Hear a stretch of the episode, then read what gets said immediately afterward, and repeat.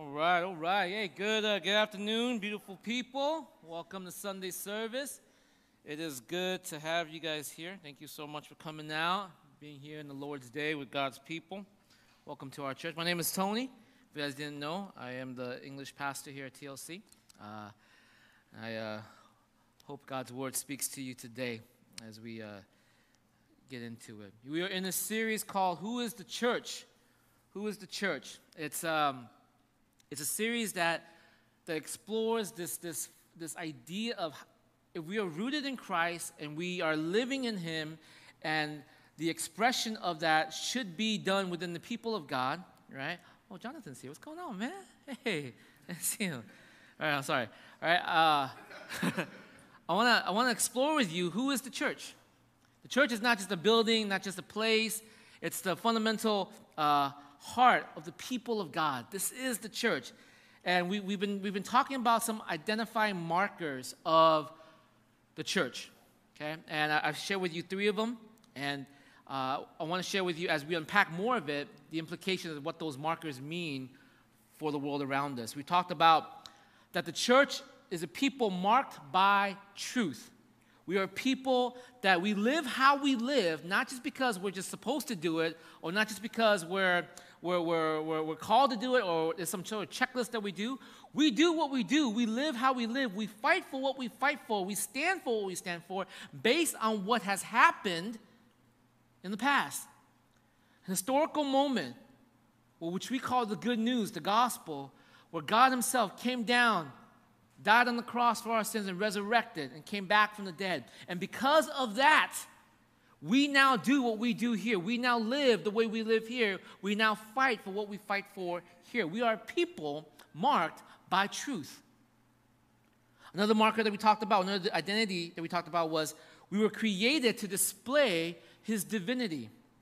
The only way that God has ordained or decided that we were, he, he is to make himself known to the world now is through his church, it's through his people. It's through you, it's through me. And the way we live, and the way we love, and the way we, and the way we deal, and the way we um, fight, and what we stand for, we are to reflect His character, His life, His glory, His beauty, His holiness. We are His bride, we are His body, we are His church. He will hold up this body, you, on the last day before heaven and hell, and says, This is the glory of my Son.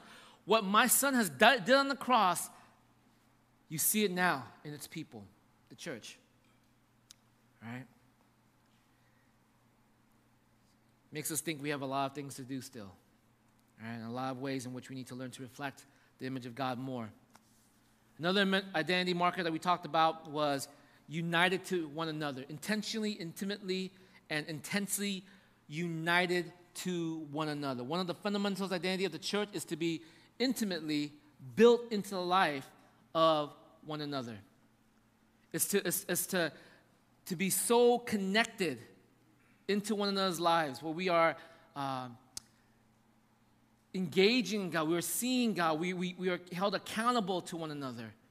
We, we are loving in each other. So, this is the, one of the identity markers how closely united are we in the works that God has called us to do. And today I want to share with you the last of the identity markers is that we are people strengthened by the power of the Holy Spirit. One of the identity that makes the church the church is that we are people strengthened by the power of the Holy Spirit. Okay? Next week, uh, Evan's going to be here. Uh, for those of you guys who are not leaving for uh, Daihoi, Evan will be here and he's going to be sharing about the implications of what all these identities mean now, living it out forward, uh, living it out continuously. Right? And then the week after that, actually, our elder, uh, Wayne, Bob, and Wang, right? He's going to come and he's going to give us a message, about, a, a, further message on what that these identities will do uh, being implied out into the world around us. Evan will give us a more theological, pastoral, church planning perspective, and Wang will give us more of a uh, life work, uh, job perspective, right? Um, and so, but I want to give us the last of the, of the identity written in the book of Ephesians about the church. Okay, so open your Bibles to Ephesians 3 14 and 20, 22.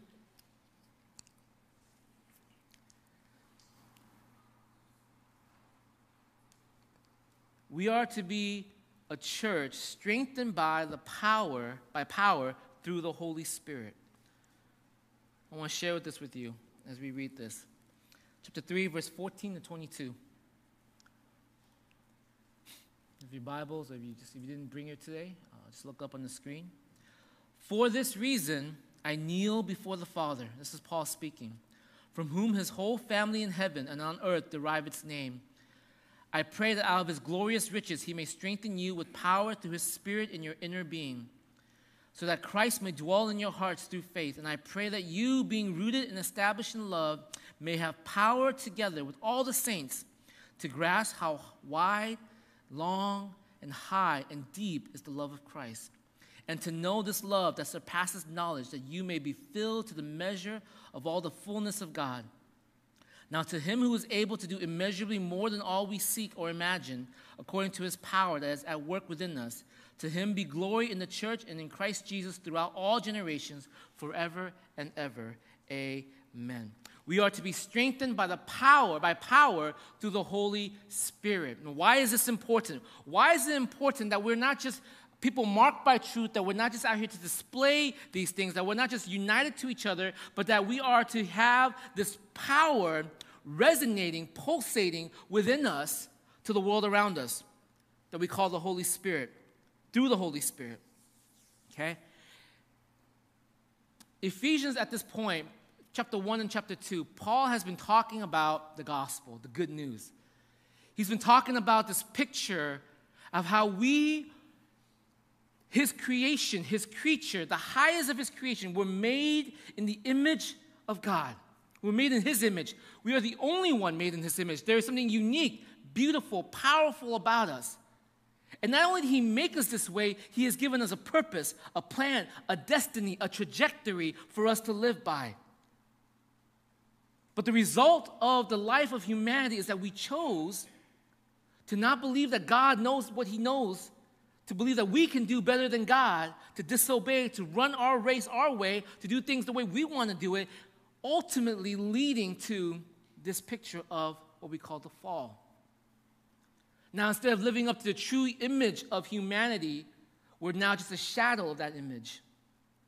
But God would not leave us there, as the gospel proclaims. He would not leave us there because of His great love for us.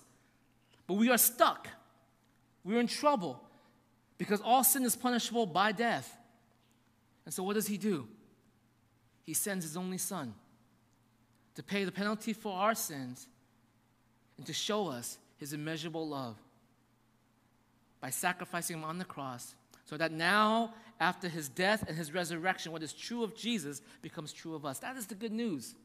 And after Paul has shared this from chapter 1, chapter 2, he's just, I mean, this is how, how deep Paul is. He's just so enthralled by this right? Just by this unbelievable news. This is how, how immersed he is in the reality of the good news that he decided to do what? I'm going to pause and I'm going to pray. This is a prayer he just did right here. He actually, he just paused. For this reason, he says, I kneel before my Father and I pray that out of his glorious riches he may strengthen you with power through his Spirit in your inner being He's praying now. All of this is true. The gospel, the good news is true, but now I'm to get on my knees before my Father and I'm to pray for you to do what? To be powered by the Holy Spirit for three things. Check this out. What are the three things he talked about? Verse 17, so that Christ may dwell in your hearts, that you would know the surpassing knowledge of Christian love, right? So that you would be filled with all the fullness of God. This is kind of weird. Let me tell you why it's weird. Because if you are a believer already and you say that Jesus Christ is your Lord and Savior, then aren't these three things already yours? Aren't you already filled and dwell? Doesn't Christ already dwell in your heart? Don't you already know the, the, the knowledge of the Christian love that, that, that God has for you? Right? Aren't you filled with the fullness of God that you are filled with His Spirit? Isn't this already common knowledge? And it is. But you know what He's praying for? You know what He's praying for here? You may have all these things. It may be true of you, but you have never been grasped by it. Its power is not alive in you. You have it, you know it, you understand it, It's part of your rhythm, it's part of your structure, it's part of your fundamental identity, but you have never been grasped by it. And that's what he's praying for. I pray that you will have power through the Holy Spirit to be grasped by the reality that Christ dwells with you. That you will have by you will have the power through the Holy Spirit to be grasped by the knowledge, the surpassing knowledge of Christian love. I pray that you will have the power through the Holy Spirit to be filled with the fullness of God. That you would experience it. You can have it. So this is this is this is where it is, guys. It's easy, it's possible, and it's easy for Christians to live with phoniness, hollowness, lack of depth, inauthenticity, because they have never fully experienced the power in which Paul is talking about here. You can have all of these things, you can know all of these things. It could be true of you, but you can still be inauthentic, lacking of depth, no wisdom, hollow and phony in your Christian life because you have not been grasped by this. Let me give you an example, illustration that I think will take this home. When we first had Seth, you know, we were all like um, uh, young parents. We just wanted to keep our kid healthy. So we did what? We said we're going to control his diet, no sugar, right? That didn't last very long, but we, that, was, that was our beginning, uh, you know, parental, you know, um, thing. Like we're going to give him no sugar. And so I remember when he, when he asked me, Daddy, what does ice cream taste like? And I was like, it's delicious. He's like, but what does it taste like? It's like, it's sweet. It's like, oh yeah? It's like, yeah. And like when you eat it, it, it, it just kind of tingles on your lips and, and the coldness begins to like kind of flow through your head and it just get it just elevates your brain. Like you, you feel like you're in a whole different place. He's like whoa. Right? I said but like is, can you give me an example? It's, it's, it's kind of like milk. He's like ew. It's like no not like that. But it's like it's, it's like it's milk but it's like milk that's like been poured out with sugar. Like, what's sugar? It's like i know it's i know it's hard but let me tell you it's amazing. It's so good right? And he said, Oh, it's so good. So every time we walk by the store, we used, we used to go to the store a lot. We walk by the ice cream. He says, Daddy, ice cream. He said, Yeah, so good. I'm like, So good. Never had, never had a taste of it. So good, so good. Tells mommy, Mommy, ice cream. Yeah, so good, right? And she's like, Did he eat ice cream? He's like, No. It's like, What do you mean he's so good? Like, he knows it. It's good. And I remember the first day I gave it to him, right? Here, vanilla ice cream. Put in a little bowl.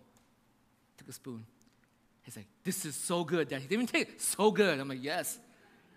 Puts it in his mouth. And then, like, all of a sudden, you see, like, all the lights just turn on, right? His brain just functioned and everything just connected. And everything that he thought he knew, he didn't know. Right? He thought he knew what good was, but he didn't know. Because the moment he was grasped by it, it literally transformed his life. Right? He was like, it's so good, Daddy. Like, it's so, so good. I'm like, I know, I told you. No, no, no, it's so good. I was like, duh. And it's the exact same way when it comes to the, this Christian life. That you can be living in the phoniness of, wow, Christian follower Jesus, so good, so great. I have his spirit. I know what love is. So good but never actually being grasped by its power. That's what Paul is praying for. He's, he's not praying for inauthenticity among the brothers and sisters. He's not just praying for a phoniness of, of knowledge, of uh, understanding in your mind. He's praying for the reality of it to hit your heart, to transform your life, to grasp at your very being. That's what he's praying for. And that's, that's the prayer that all the churches should be praying for. Do you guys realize that? Is that, that we shouldn't just know this, but we need to be compelled by it, grasped by it, changed by it. Can, can I tell you guys something? We are called as a generation for such a time as this. Right? We are called, you've been placed here to be used as God's workman in this generation. As your pastor, right? I get it. I, I, I'm, I'm the point person. Everybody looks at the church, they, they usually see the pastor first. But I'm just one dude among all you guys. I'm just one body, one part among this whole mechanism that is God's body, God's bride, God's family. What I say doesn't dictate everything. You know, God's placed something in my heart for the next few years of our church. He has, right? The thing He's placed in my heart is to raise up families, to actually know and love their children to a place where they were raising their kids to know and love Jesus Christ faithfully, and to raise our brothers and our men to be leaders in this time. That's what God's placed in my heart. And some of you guys are like, oh, that's nice. That's cute, right? Kind of boring. I, I admit, sometimes for some of us it can be great, for some of us it can be kind of boring. But here's the thing here's the reality God has placed you here to put something, to do something more than, what, than just to survive and just to meander through this world. You're placed here to be used by God in this generation. You know one thing I know I'm missing? For sure. I'm missing the inability. I have the inability to see beauty, or at least to create it in a way that is actually faithful to the church. You know, you know why I love the church of old when I, when I read the book of Acts? You know what I see in it? I see, I see a church that's faithful to God's word, that does not bend or yield from it. They are faithful to God's word. They're there. And also a church that does what? That creates beauty through their love, through their kindness, and through their acts. Somewhere along the way, the churches, we got fragmented, and we get churches that are like all about God's word. And so we get a bunch of people sitting in corners just talking about why everything is wrong, why the world sucks, and why you just need to just read the Bible. No passion, no love, no beauty, no heart, no compassion. And we had another group of people somewhere along the way, churches being built, where it's all about compassion, all about love, all about, but no groundedness. So they jump from one thing to the other. Not driven by anything true, not driven by anything real, but just jumping back and forth over and over. The, true, the reality of God's church has always been both God's word and love and beauty combined together. To not just know it, but to be grasped by it in such a way where you live it out powerfully in this world around you. Do you guys realize that? We cannot live forever with your pastor's mindset, right? You have been called to create beauty that I cannot.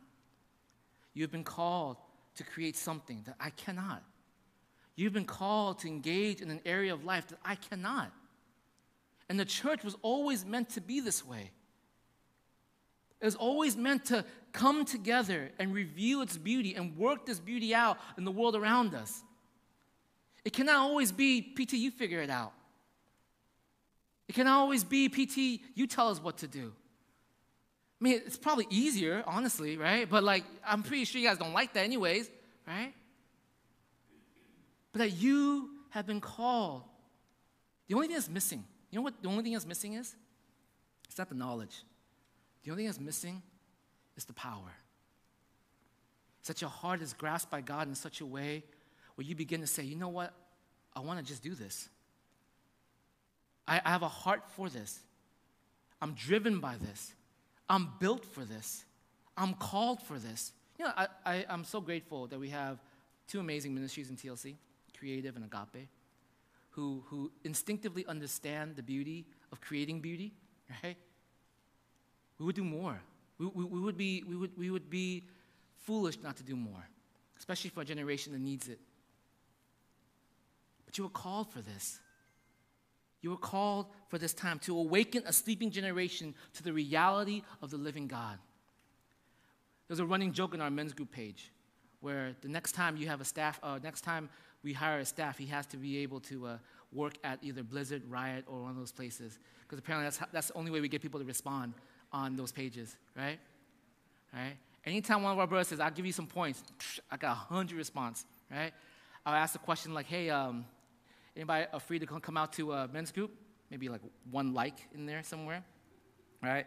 Is there any brother want to wanna kind of get together and do, uh, uh, sorry, let me turn this thing off.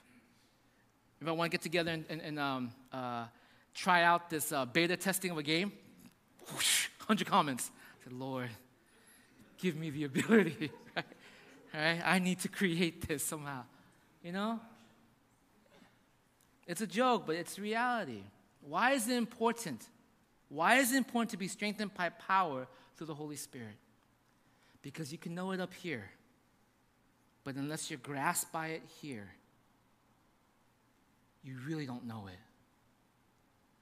And the reality of when a church that doesn't really know it is a church that is stagnant and still, that's so inner focused and not thinking about what the dwelling of the what Christ dwelling in our hearts means to the world around us. It's not thinking about how the surpassing knowledge of Christian love can impact the world around us. It's not thinking about how, with all the fullness of God being filled with that, how I can actually do something for the world around us. God has called you to do this. God has called us to do this. And what is needed is a people that is grasped by this truth. You are not bought by God to merely navigate this life. You are made to live this life in such a God pulsing way that, yes, you may be living a very normal day to day life, but the way you live day to day, it changes people. It, infect, it infects people with, your, with, your, with, with God's uh, image and God's beauty. It, it begins to move culture. The world around you begins to be changed by just being in contact with you. It should have that because You've been grasped by this word. You've been grasped by this power. You know it's good, but you haven't really tasted that it's good. Because the moment you taste it that it's good, what happens? You realize you've never really even known what you were tasting before. So, what is this strengthening power through the Holy Spirit? What is it? A couple things, okay? It means that the inner spiritual sensitivity to gospel truth. It means that, it means that your heart has been sensitized in such a way that when we begin to speak this word, it begins to stir something in your heart. The power to be strengthened by the Holy Spirit is you're sensitized so that when you are hearing it, when you are experiencing it, you begin to be moved by it. Right? You begin to understand it. You begin to, uh, it begins to grip you. It begins to draw you. You hear holiness and you actually want to partake in holiness. You hear about love and you want to be able to be a part of a person who can offer love. You hear sin and it brings you to your knees of repentance. You hear about obedience and you actually obey. You are sensitized to it. This is what it means to be powered through the Holy Spirit. Your inner spiritual sensitivity to the gospel truth.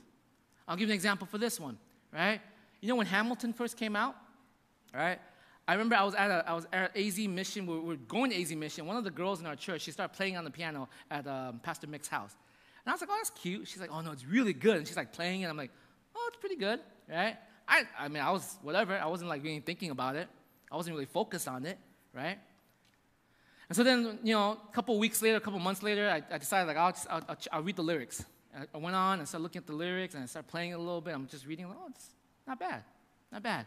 Right? But I just kept reading, I kept watching, I kept listening to as I was doing work, just playing in the background, right? Just playing in the background. And then, for some reason, my best buddy, he bought me tickets to watch it with him. I was like, okay. I went to watch it. And by that time, I didn't even know, but my heart was already sensitized to it, right? So the moment they started singing, I was like, oh my Lord, what is this, right? I'm, I'm like, I'm lost. I mean, I, I, was like, I was super cultured that day. I was like, man, bro. He's like, bro. I was like, bro, bro, right? Two bros just watching Hamilton together. It was, it was nothing wrong with that. We were watching it. It was great, you know? And I was just moved by it. I was desperately moved by that musical. Why? Because there's an inner sensitivity to that. Do you have that? You, you, you know what the power of the Holy Spirit is? what that power that's beginning to work in you is that there is an inner sensitivity. And what else begins to happen? What the, what, what the strengthening by power to the Holy Spirit is? Is that Christ is dwelling in your heart. It means that Christ's approval becomes more real and more important in your life than any other voices. It's not that your parents' voice is not important. It's not that your boss's voice is not important. It's not that your spouse's voice is not important. But then all of a sudden, Christ is dwelling in your heart. This is what this power means. It's that his, his voice begins to be the most important in your heart. You begin to ask the question, like, what would you want me to do in this situation? Jesus? You bring him into it.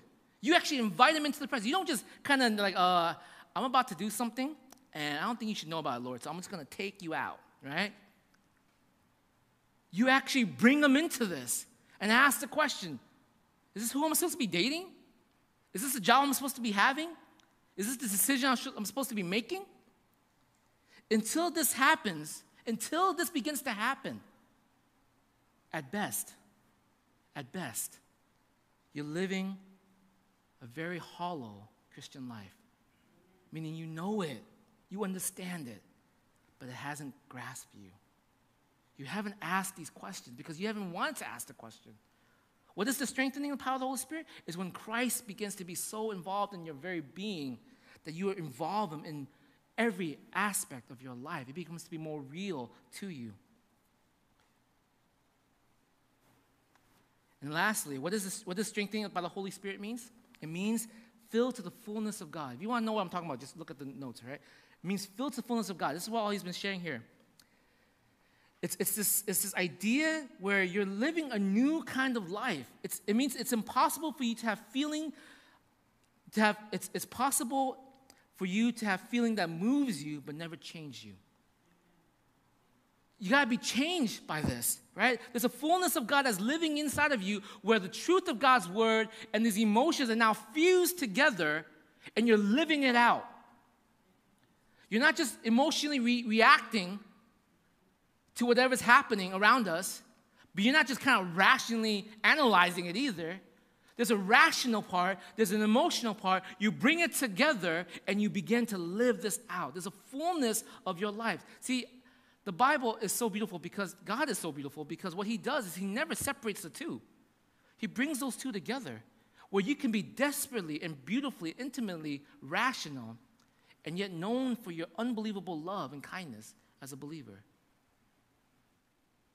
You can, you, people should be able to know exactly what you stand for, why you stand for it, and yet drawn so deeply to you that though they may not agree with you, they cannot disconnect with you because of the way you live and the way you love and the way you bless and the way your, and your kindness begins to overflow. That is the fullness of God living and working and shaping you. You know what the power of the Holy Spirit is? That's the power of the Holy Spirit working in your life. Are you sensitive to the inner leading when the gospel truth is preached? When I share, when I give the message, do you walk away convicted? Do you walk away thinking, Lord, yes? Do you walk away that something needs to be changing in my life? Do you walk away thinking, Lord, I need to repent of this area of my sin? Lord, I need to obey you through this. When, you when, when you are dealing with life, do you begin to ask those questions? Does that become the instinctive reaction to you? Before I figure out I'm to buy this car, Lord, is this something that is necessary for me? Before I begin to do these things and make these decisions, are you, are you bringing Jesus Christ into the fold? And are you living the kind of life in this world where the truth of God's word is not compromised in your life? And yet the kindness and the love and the beauty that comes out of that love is fused together to be expressed to the world around you. Is that the power that's alive in you? It's important. The importance is because you can go through your whole entire Christian life having an understanding of all of this and never once being grasped by it. Never once being able to do anything with it. Never once having any effect in this world for it. We are called. That's why Paul prayed. I pray that you be strengthened by power through the Holy Spirit. That these things are made alive and real in you. You are called for a time as this, church. This is your generation to be created. You are called to bring something new, a new life, a new picture, a new remnant. You are called to bring God's workmanship, God's beauty into this time. Not to sit passively by as things pass you. We need to work, church, in this area. lastly, so the basic question is this okay, I get the why. I get the why. I go through, my, I go through the motion. It could be because I'm hollow. I get it. I can, I can sense the time I'm, I'm, I'm inauthentic as a believer. phony. I haven't been grasped by God's word.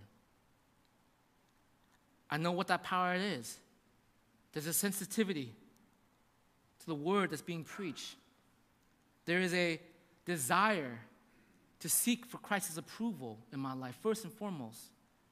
There's a hunger in my life to live this truth out in a way that's beautiful and lively and wonderful to the world around me. The question is how do I do that, PT? How do we do this? Let me lay down a couple things for you. First, regular, sustained, seeking prayer. You get some, there's some prerequisites for this. It's a regular, sustained, seeking prayer. Do you know what that means? That means that each day of your life, you come before God and you can pray the exact same prayer, but it's a seeking prayer. I'm seeking for this to be part of the reality of my life, and you're living that prayer out each day. That you wake up in the morning, and, and, and I'm not saying that you just lip this prayer. I'm not saying that you just kind of like, oh, Jesus Christ, I love you, bless me today, and walk away, right? It's you wake up in the morning, your eyes are open, you're sitting there, and you know you're about to start your day, and you're saying, Lord, are you here? Okay, good. I got something to ask you today. Oh Lord, make me an instrument of your peace. Make me an instrument of your peace. That's been my prayer this past year. Every time I wake up, I say, Lord, make me an instrument of your peace. That where there is hatred, oh God, let me sow love. Where there is despair, let me sow hope. Where there is doubt, let me sow faith. Where there is darkness, let me sow light. But God, make me an instrument of your peace today. Amen. And every day, everywhere I walk, I mean, not every day I'm an instrument of His peace. Sometimes I don't even talk to people, and so there's no instrument there, right? But each day, I walk with that driving prayer in my heart. It's a prerequisite. Yours can be very simple God, Lord, make me know you today deeper than before. Lord, teach my heart to love everyone I come in contact with. But there's this driving, sustained, seeking prayer, okay? Second thing, if you want to know how to go from just mere understanding of God's truth to being grasped by it, first, regular, sustained seeking prayer, but second thing is obedience. This is the hardest one. It's obedience. You got to obey. Paul, look what Paul did. He said, I kneel before the Father. It's an act of saying, Yes, whatever you want, I will do he gets on his knees and he prays in obedience to the Father. And he asks, Obedience. You will not see the grasping power of the Holy Spirit in your life if there is a lacking of obedience in your life. You can talk about Christianity, you can talk about its love, you can talk about its uh, its qualities. You can talk about its characteristics. You can talk about the beauty of God, the Holy Spirit, Jesus Christ. But if there's no obedience in your life, you will never come to a place where you are grasped by all of that. Right?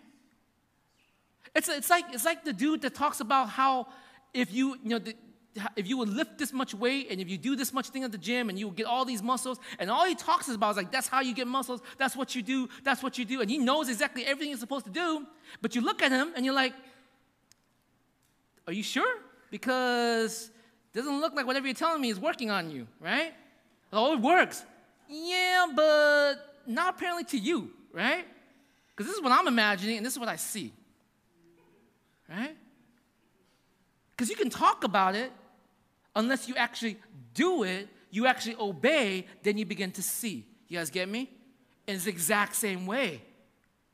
If you want to see the power of what Christ is going to do in your life through the Holy Spirit, you got to make it into your heart that I'm going to obey.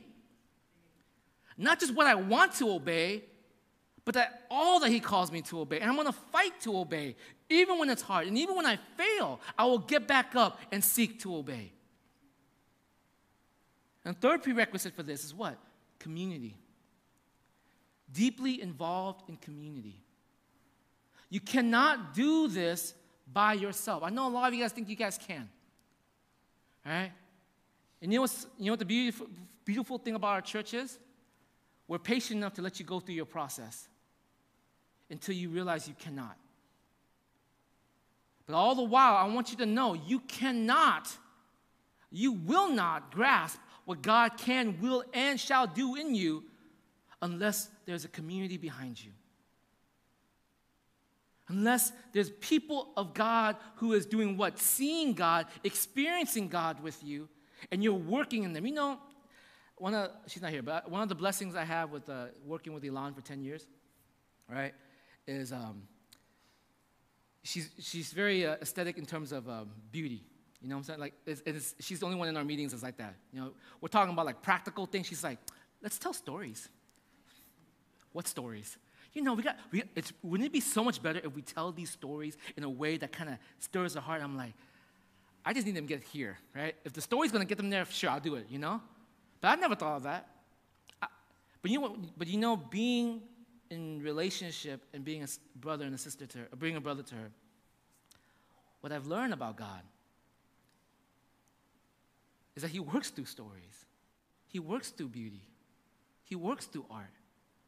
Left to my own device, we'll be a church that's all about like, you know, practicality here. Let's keep it real, guys, right? Beauty, art, uh, yeah, let's just leave it for the for those guys, right? The weird ones, you know? You know?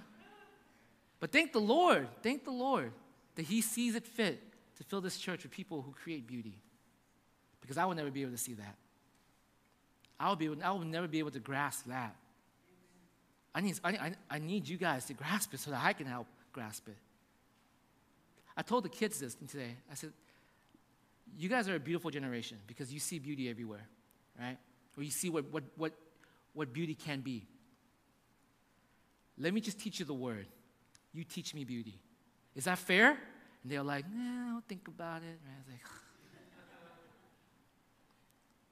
but you need a community because you're never going to be able to grasp. But some of you guys need me too, right? I think you guys need me for practicality and for holiness. Sometimes you need just a good slap on the back of the head. Like, hey, that's not where you're supposed to be going. Stop. Seek for holiness. We need each other. You need community. You guys follow? How do we allow for the power to be used in us to be so that we can be grasped by this power, living the way God has called us to live through the Holy Spirit? You need sustained seeking prayer, obedience, community. But there's two skills you need to master. Okay? There's two skills in here that you need to master in order to make this all work. Okay? Two skills. First skill meditation. Now, when I say meditation, I'm not talking about Eastern meditation. Eastern meditation is you try to free your mind, right? Like empty your mind. Christian meditation is what? Fill your mind. You need to master the art of meditation where you're wrestling truth into your heart. You, you, have, you have to wrestle God's truth in your life. You have to, um, you, you have to be, you have, you're thinking, you're reflecting, you're applying, you're questioning your actions that day. You're walking through, you're driving home, you're thinking like, what is my attitude? Why did I think like that? Why was I, why did I have such expectations? Why did I demand that? from them? Why am I bitter that they didn't do that for me? You begin to ask these questions and you begin to ask God's truth. God, what is your word telling me about what's going on here? I need your truth to shape my thoughts. I need your truth to move my decisions.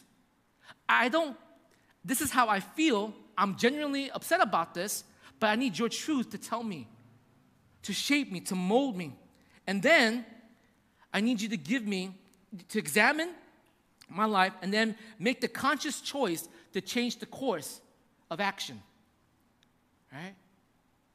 Yesterday, I was, I was, um, I was, I was, I was doing some work, and I was, I was in a situation where I was, I was kind of upset. I was kind of, I was kind of a little bitter. I was, I was wasting a lot of time doing this, right? And I felt bitter because I felt like, you know what? There's an expectation that I have, right? And I, and I was thinking, maybe I should stop having these expectations, you know? Like, Maybe this generation is not a big deal generation anymore. This is just generation, you just gotta tell them exactly what they need to hear, right? I can't expect them to understand or know what to do. So I was, I was really upset. I was driving, I've been driving for like four hours already. I'm just like back and forth. I'm just, I'm tired. And I was, and I was driving home and I was just meditating on this. Like every part of my heart wanted to be upset. But I took God's word and I said, and, he's, and, and I think I said, Lord, you tell me. You know what he said to me in that part? He said this Why are you expecting that? What is so great about you that you think you demand or earn that? You are a sinner in need of salvation, just like everyone else. And I was like, Yeah, you're right, you're right, you're right, you're right. You know? Your action was to bless and love. Not to be, and, and as, I, as, I, as I thought through that, as I meditated on that, I made a conscious effort, conscious decision in my heart to Lord, remind me again, always again, I'm here to bless. What I do is a call to bless. Period. Whether I'm blessed in return or not, not the importance. I'm called for that. That's meditation. You guys get that?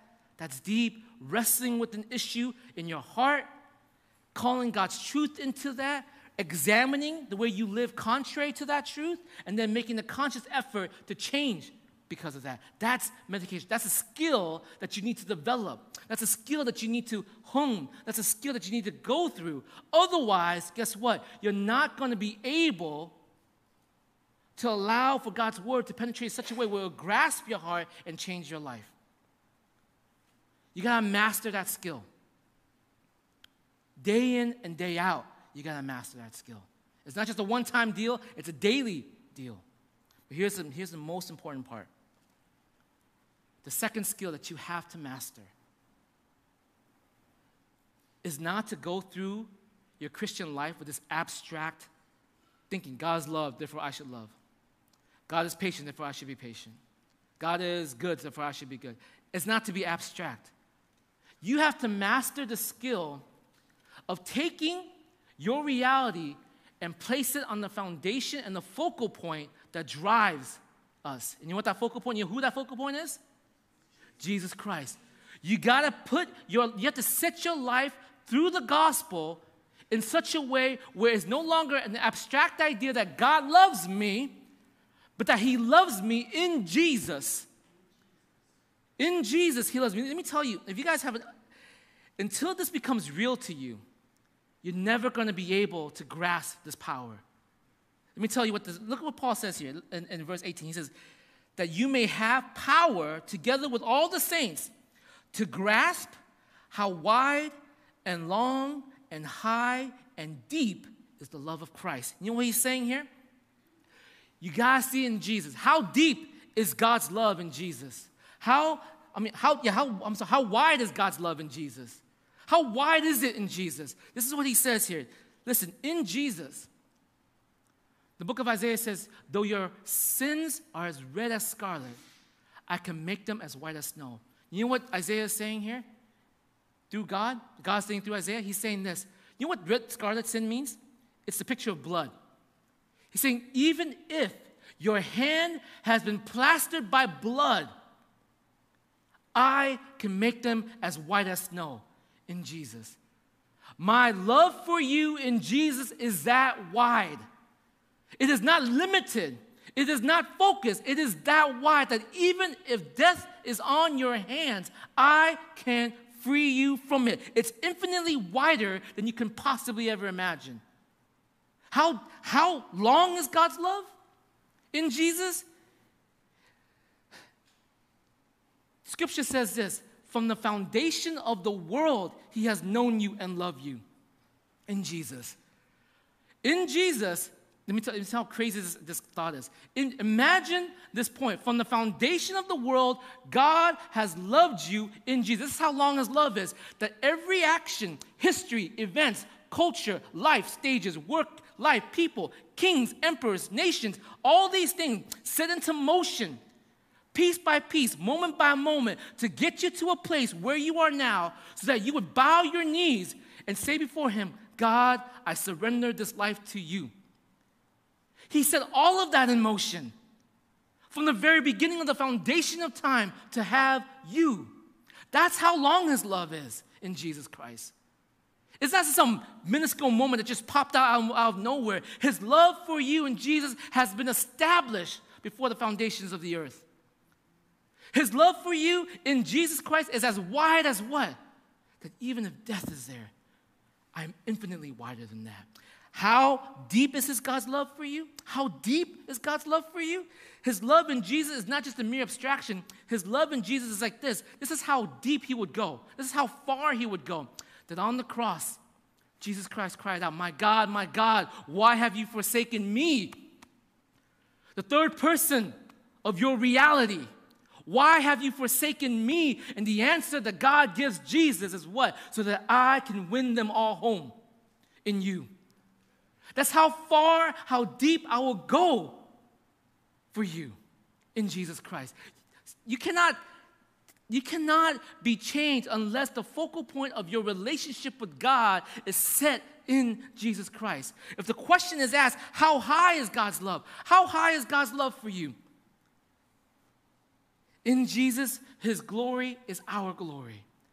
The height that Jesus was elevated to, that is your height. You are pulsating with his glory forever in your life. The very heights of beauty is destined for you. He didn't just save you to leave you as minuscule human creatures, dead to your demises. He left, he, he saved you in Christ to elevate you to where you have always meant to be. The beauty and the glory of Christ, that is your position. That's how high God's love for you is in Christ. Church, you got to understand that because unless that becomes real, you're not going to have the power to be grasped. You're not going to be able to grasp this power that once turned nations upside down, that changed the course of human history, that changed humanity and its people. Everything we have is because sons and daughters of God grasped this power this reality, this truth. And they took it and they lived it out in such a powerful way that it shaped everything. Every generation, God calls a new group to do the same. Right? We're not here to be passive, to coast through. We're here to be used by God for something greater than what He's called us to be, than what, you, than what you've ever known to be. I pray with all my heart as Paul prays, that you will be strengthened by the power of the Holy Spirit, so that Christ's fullness will dwell in you, so you will understand the surpassing knowledge of Christian love, and the fullness of God will be yours to change the world and the lives of the people all around you. Be the church, powered by the Spirit. Amen? Let's pray.